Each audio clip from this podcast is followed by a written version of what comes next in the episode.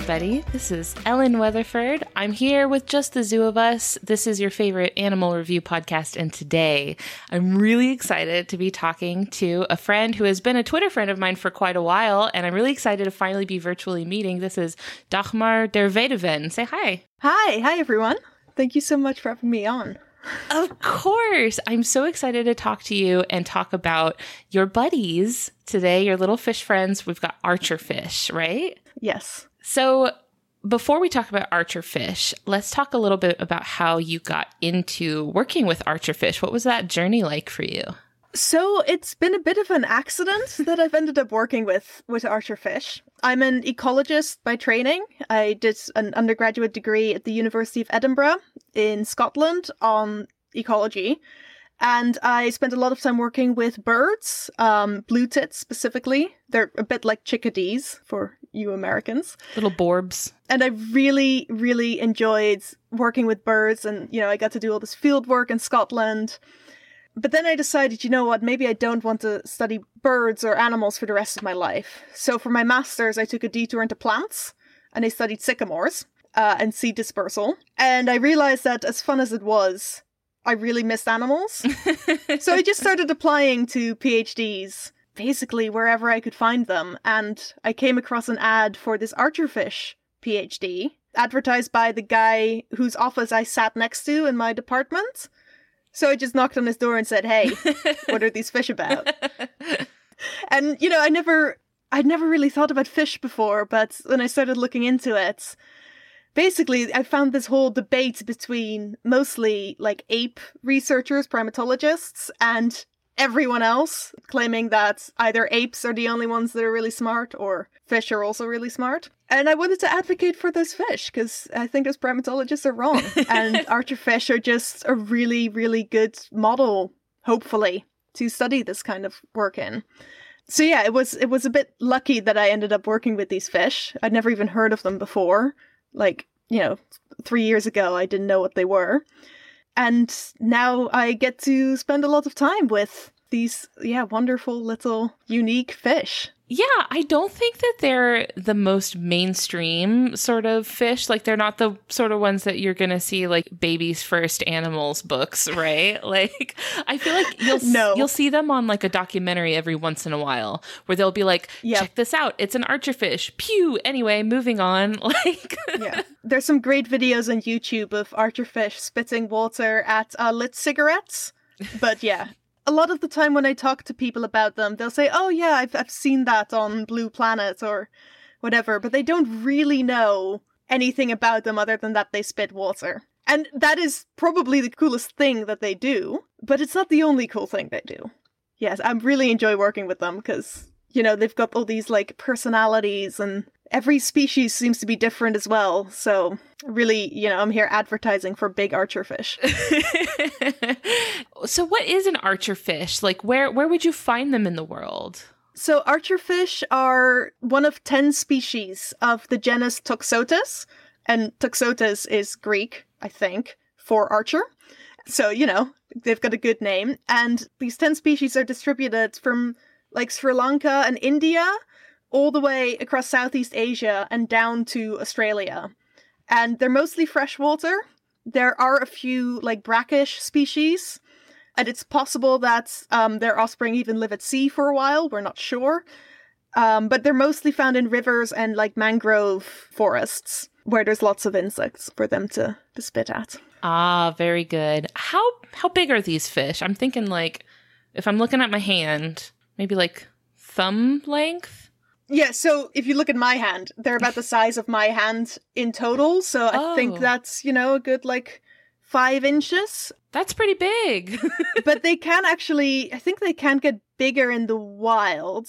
So in the lab, the ones we have are currently like between three and six, seven inches. But in the wild, they can get up to 16 inches long.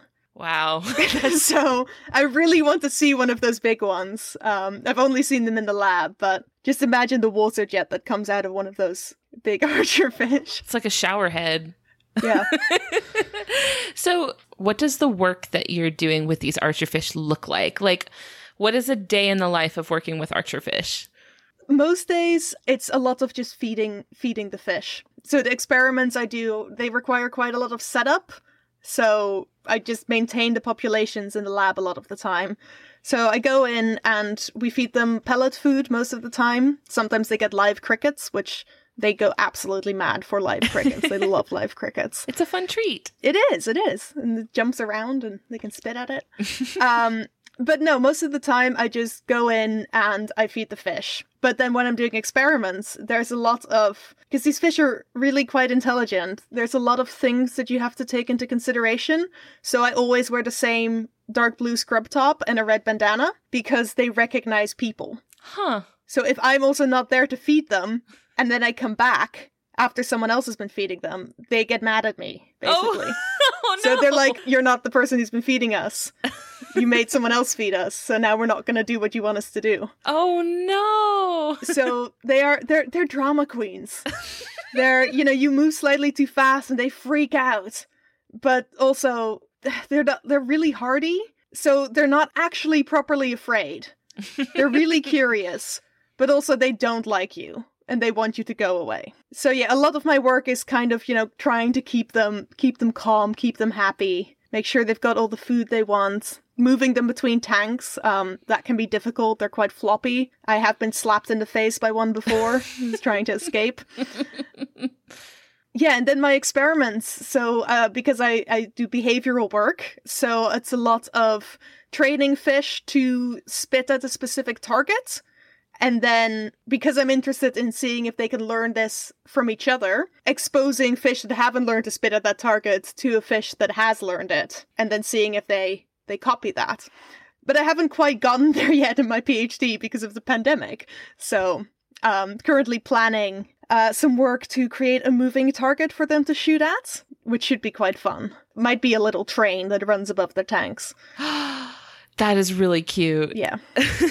it sounds like like you've got a diva who's like the star of the show and you're the one that's kind of like popping into the trailer like do you need coffee? Are the like is the temperature right? Is everything okay? Are you comfy? You gotta like keep the diva happy. Yes yeah. So some of the fish we usually keep them in groups of like four or five because they're supposedly happier like that. We've not we don't think there's actual evidence for that but they do like it but some of them are in individual tanks, and those I always feed by having them spit at their food, which is more difficult for the, the bigger communal tanks. And if I'm too slow to get to the individual tanks, they will just start spitting at me and they'll spit because the tanks are covered so they can't jump out and they'll spit through the tiniest gaps and still manage to hit me. They're just flexing at that point. you just start hearing like splosh, splosh, splosh, like them hitting the ceiling as well, and then I'll get hit in the head and just because they know I'm there to feed them and they just they just want it to be faster.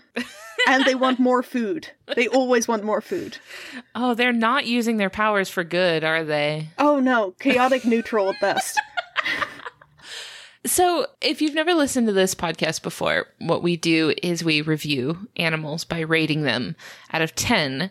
And the first category that we rate our animals on is effectiveness, which is physical adaptations, things built into their body that make them do a good job of the things that they're trying to do, which for an archerfish would be hunting their prey, not getting eaten by other things. That's also important. Things like that. So, what would you give the archerfish out of 10 for effectiveness? I think they're, you know, like an eight or a nine, probably.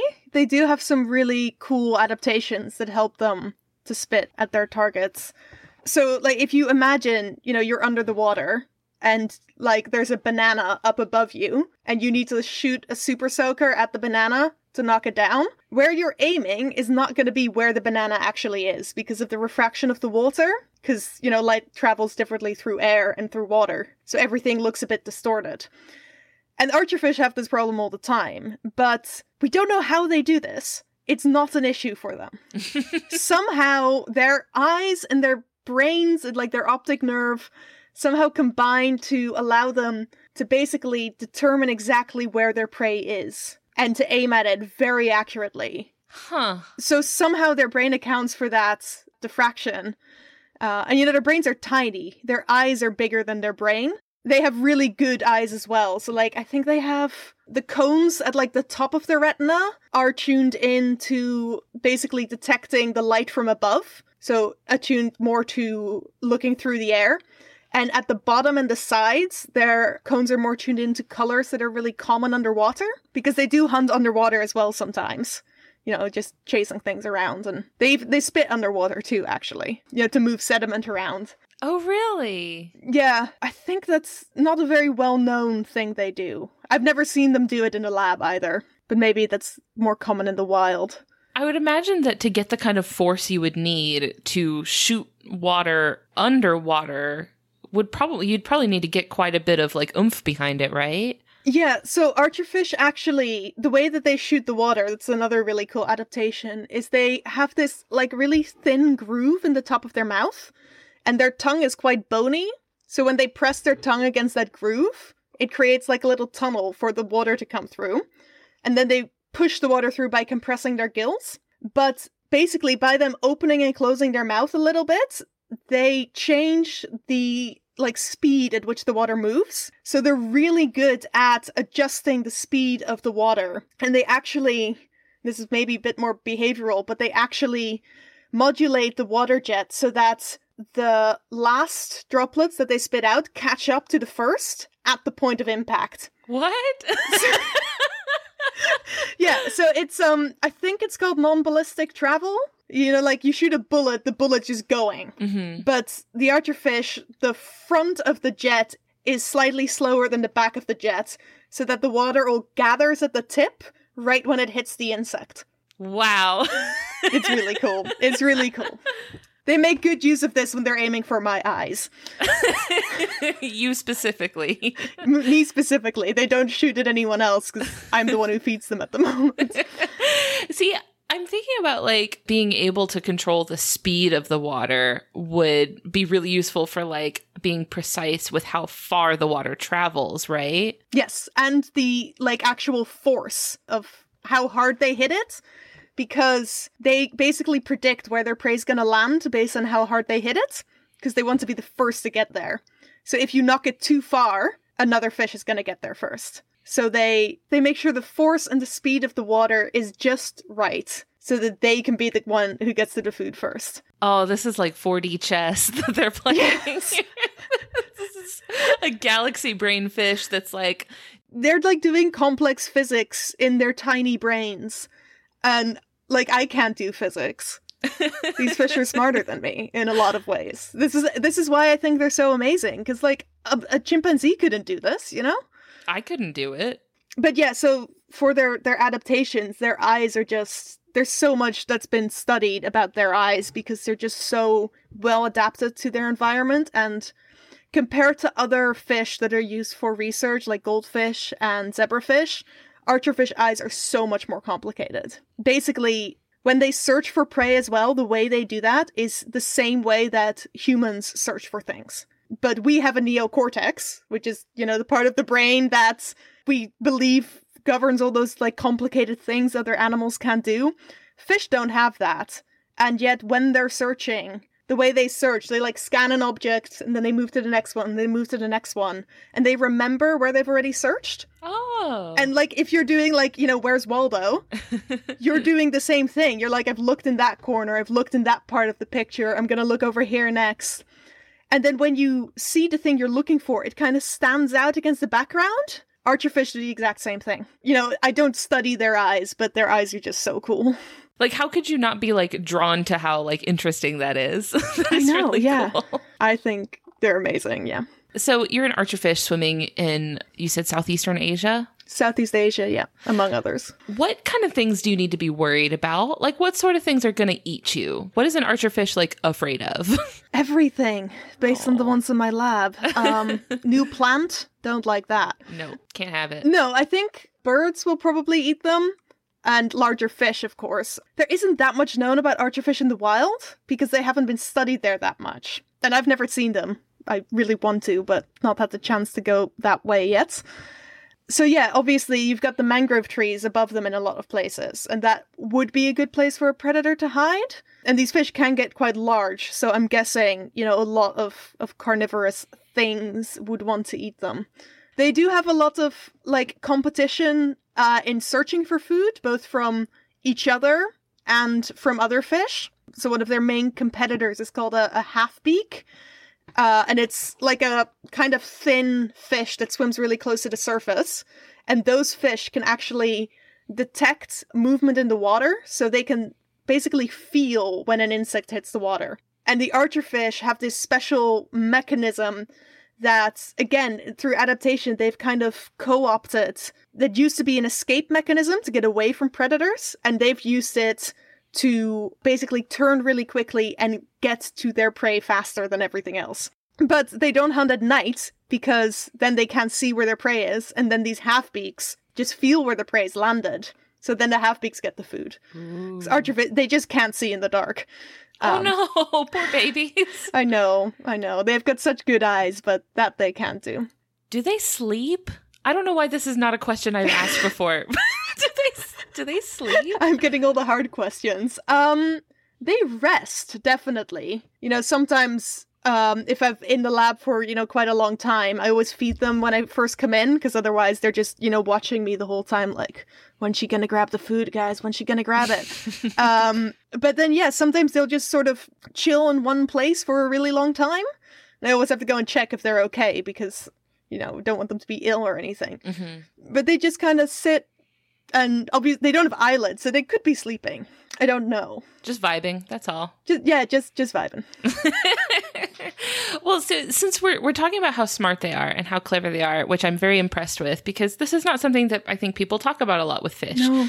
Let's give them a rating for ingenuity. What would you give the archer fish for ingenuity out of 10? I think I know what you're going to say. Oh, 10. yes. Right? This is like the poster child for a 10. Yeah, I I mean, I like to think so. You know, it's what I'm hoping to really find out with my PhD, but I think regardless of what I end up finding out, they're already really really smart. Mm-hmm. So, you know, they going back to their eyes and their brains, they have this amazing capacity for like memory. They can actually recognize up to 40 different human faces. Whoa, like like the face, not Yes. just like the context around the face. No, no, just the face. Uh, and this was done by uh, a researcher who showed them images of faces, so they could alter the images as well. And basically, the archerfish weren't looking at like skin color or hair color. They were literally just memorizing like the shapes and things. And they showed them 2D images of a face, so like straight on. And then they started tilting the face to become more 3D, basically mm. like, you know, sort of tilting the head to the side and back.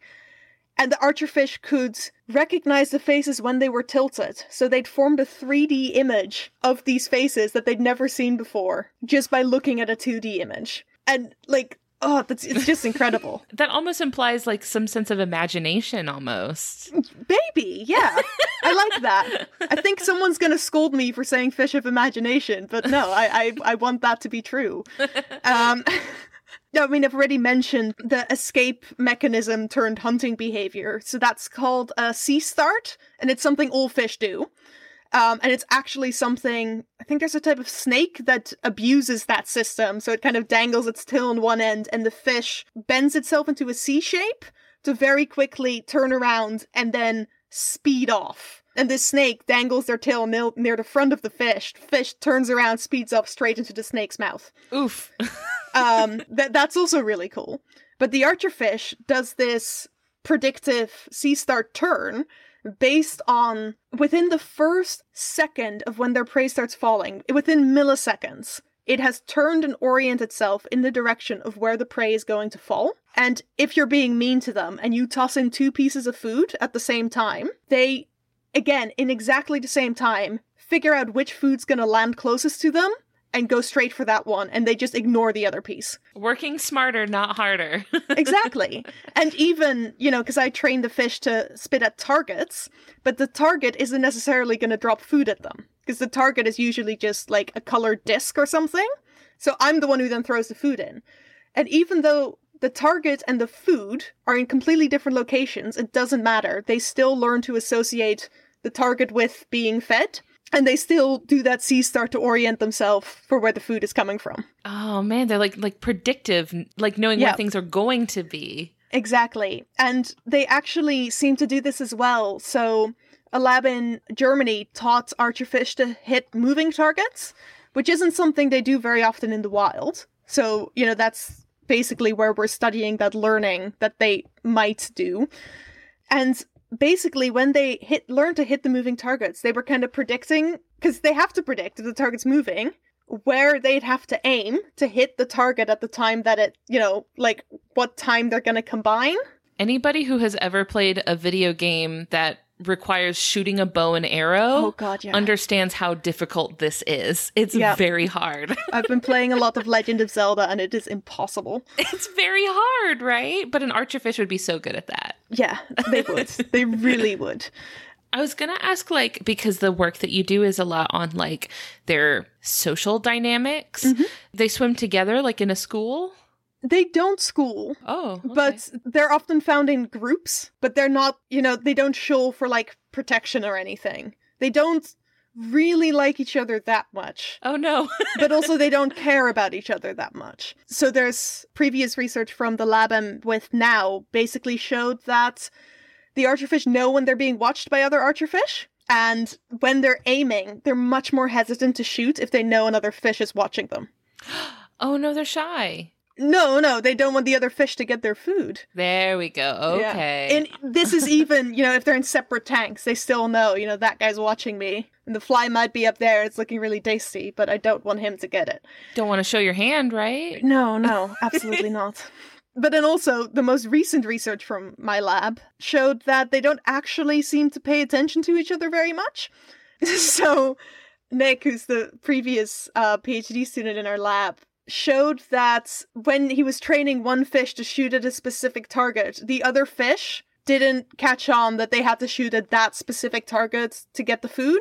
So, you know, out of a choice of three, you only hit red hmm for food. The other fish that were in the tanks next to this trained fish just didn't care. They didn't learn that if they shot at green, they weren't going to get anything.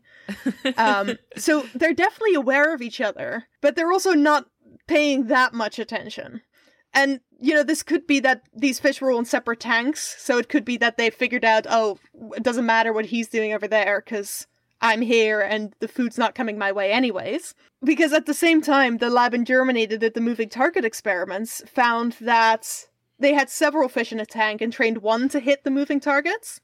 And then when they gave the other fish a chance, because the fish they trained it was really aggressive, wouldn't let them near the target. Oh no. I know, they can be quite aggressive. We've got several fish who are missing like parts of their tail fins and stuff. Oh, poor Um, babies. They're fine, like they can swim just as well as all the others, but they're just a bit manky. But yeah, so these fish that were less aggressive, when they were given the chance to shoot at the moving target, they were hitting it at the same rates of like the same success rates as the trained fish was after he'd been trained. So that experiment wasn't meant to like look at social learning. They were just looking at moving targets and how these fish track the targets. But then they kind of showed there might be social learning going on Mm. because these other fish in the tank did seem to learn how to hit these targets. So that's the experiment I'm hoping to replicate because it needs to be, you know, done again for good science. trying to figure out whether the archerfish are copying off of each other's homework. Exactly. Um, and especially because, you know, archerfish, again, their brains are so small. And copying, and especially like proper imitation, is thought to only be done by humans, maybe some apes. And I think there is potentially scope that fish can do it. So, you know, we're here to fight the primatologists. I hope you don't get too much uh, heat from the from the primate stands for that. um, yeah, I'm, I'm willing to take that. But I think that like there's a lot to be said for fish intelligence because like you said their brains are so small and so for them to be able to pull off these really complicated behaviors like it's like the brain is like maybe not big but there must be a lot a lot going on in such a small brain Absolutely, yeah. I really enjoy working with them. And it's really fun because, again, research from my lab showed that they actually seem to have two shooting styles as well. So you have fish that shoot really quickly, but they're not as accurate, and then fish that are a bit slower to shoot, but they tend to hit the target much more accurately. And I've actually I've been doing some analysis and I've got like 3600 like shooting events and 400 of those are all due to one fish Oh, that just could not hit the target. oh no. He was trying so hard and he was so excited and he just he just couldn't manage it. so like some of them are like better at it than others then? Absolutely. Oh, how much like variance is there between the archer fish like Um, personality wise? So you've definitely got like bolder individuals and then a bit shyer ones. And in the tanks, we do also see a bit of like a social hierarchy. And it does it does seem to change occasionally as well, which fish is, you know, the top fish at that moment. And we do have to move the fish around sometimes if, you know, they're all starting to bully one fish. Then Oh, we no. shake everything up and then they're all confused. And then a new bully eventually emerges. We have one fish that was such a big bully that even before I started in the lab two years ago, he has to be kept in his own tank because he's just too mean. but he's a really good shooter, so you know we're we're keeping him. He's my favorite. Um, I call him Mister Grumpy. Oh, They've got their little upturned mouths, um, so they all look grumpy. he's a cranky boy. Yeah, he is. He's always annoyed with me. He knows his worth. Yes. He's like, I'm the best shot here, y'all. Why'd you have those other fish?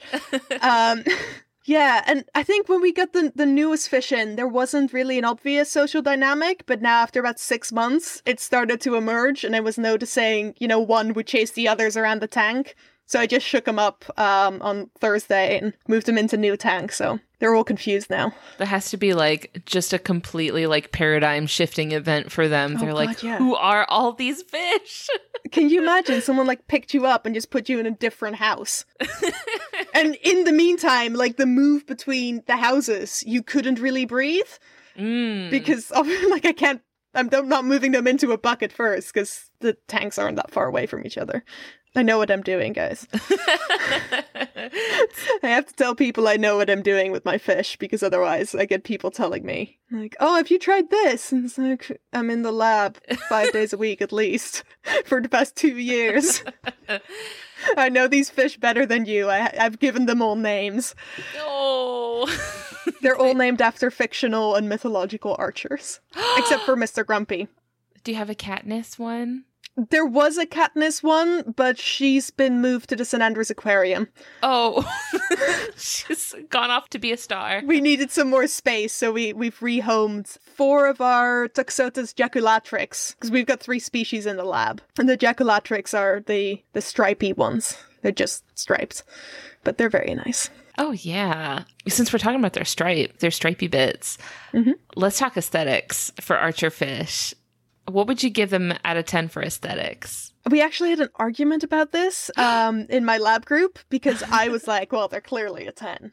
Um, and everyone else was like, well, they're not the prettiest fish, right? But I think it depends on the species because there's 10 species of archerfish. And my favorites are the Toxotes blythii, or the painted or clouded archerfish.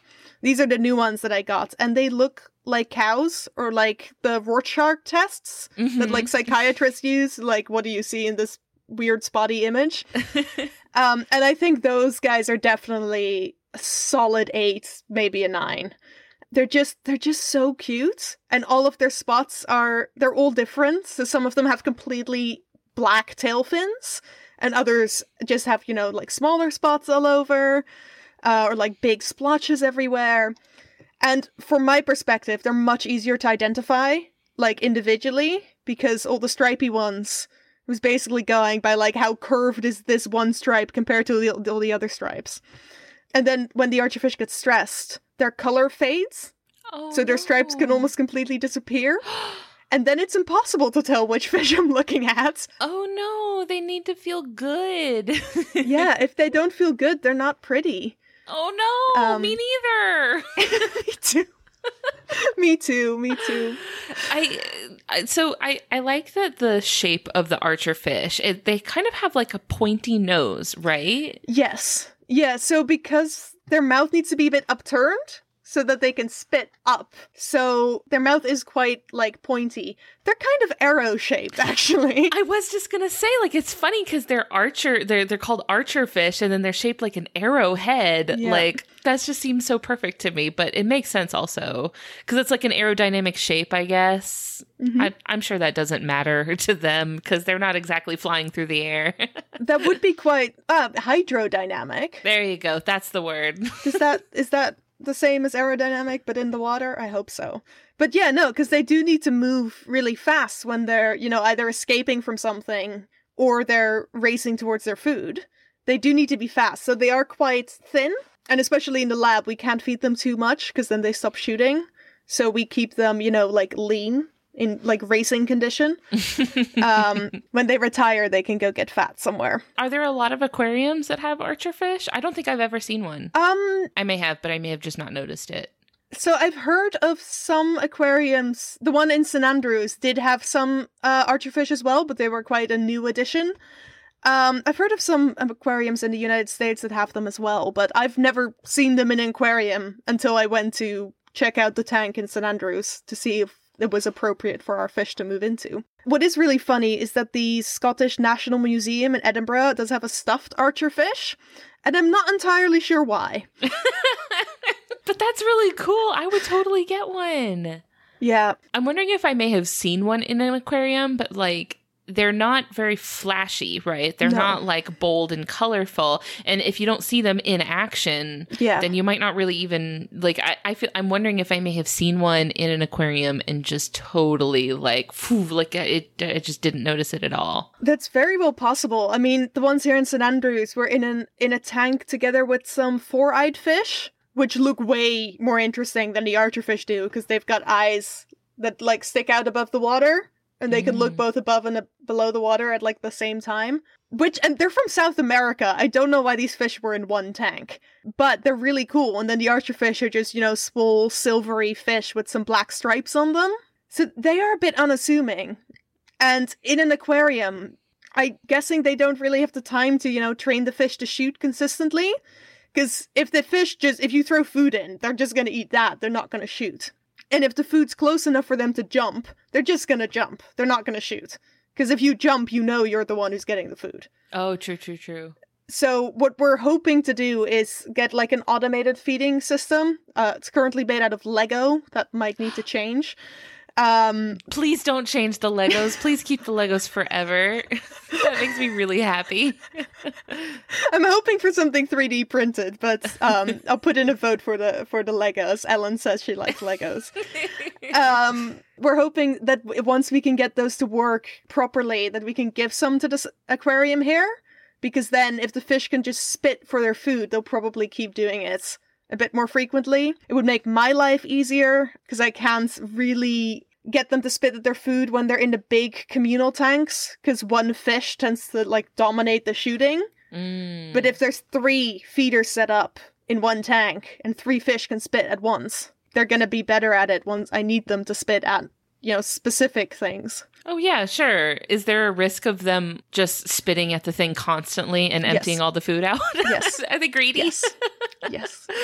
Um, we've only just started testing this thing, but at first they were also quite confused what they had to aim at. There was a clothes peg as part of the setup, and they were just spitting at this clothes peg. So they you can teach them to hit pretty much anything, but they're also a bit confused if it doesn't look like a cricket. Mm. Like, you know, why do you want us to shoot at this black square? Sure, sure, The sure. The black square doesn't look like food to us. But a clothespin might be like, then they're like, kind of looks like a cricket.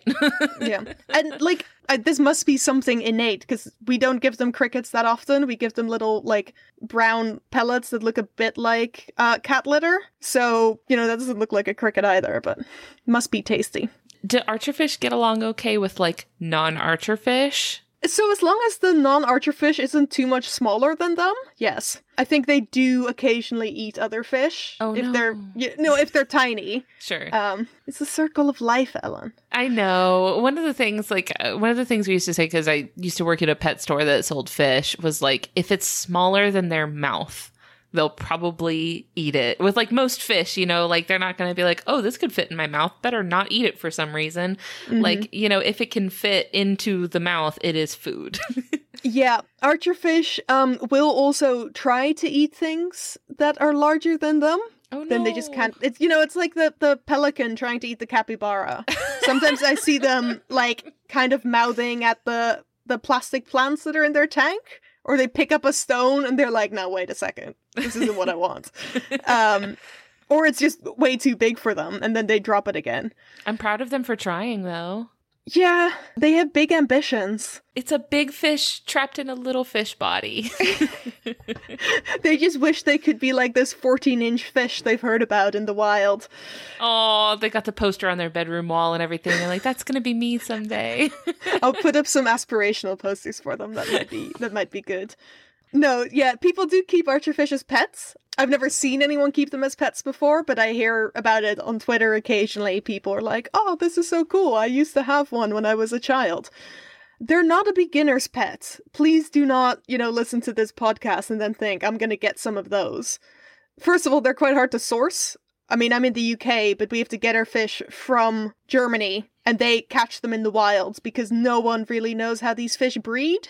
Well, they're broadcast spawners, we know that. No one really knows how the young grow from an egg to a fish. People have tried, I think they've succeeded like twice. There's a lot of like salinity and temperature stuff that needs to happen. They're a little picky. So we can't breed them, so we have to get them wild caught. wow. They get like overnighted to us. I wouldn't have thought that would be so challenging. Yeah, I haven't tried to uh, get any m- new fish since Brexit, but we'll see how that happens. Fingers crossed. Fish import license. I don't envy you for having to brave that bureaucratic battle. Me neither. We just figured out a good system too. oh no, um, you hate to see it. But it's fine. If you can get an archer fish and you're you know more experienced with tanks, even the brackish species, they can live in fresh water once you acclimatize them. We had some of ours were brackish when they came in and they were acclimatized to fresh water because brackish water is really difficult to deal with in a lab. Much easier if you just, you know, open the tap. You don't need to mix salt in or anything. Like they are good fun. If you keep just two, they're they can get pretty, pretty aggressive with each other. oh, so, you know. no.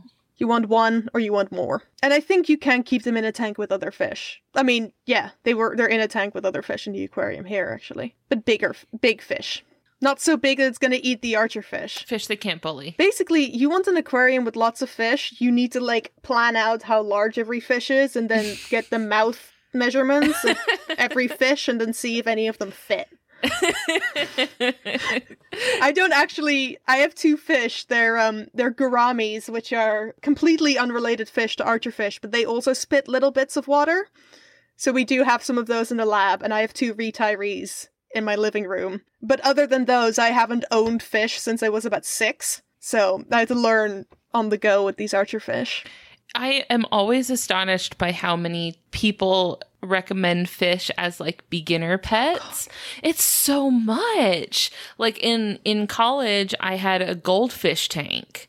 It was literally just two goldfish and it was a whole deal. It was like Yeah. had to condition the water cuz where I live we have really hard water. Mm-hmm. So we had to condition it. We had to soften the water. We had to like, you know, do a whole filtration system and Yep. all it was it was like a lot for like Yeah. goldfish.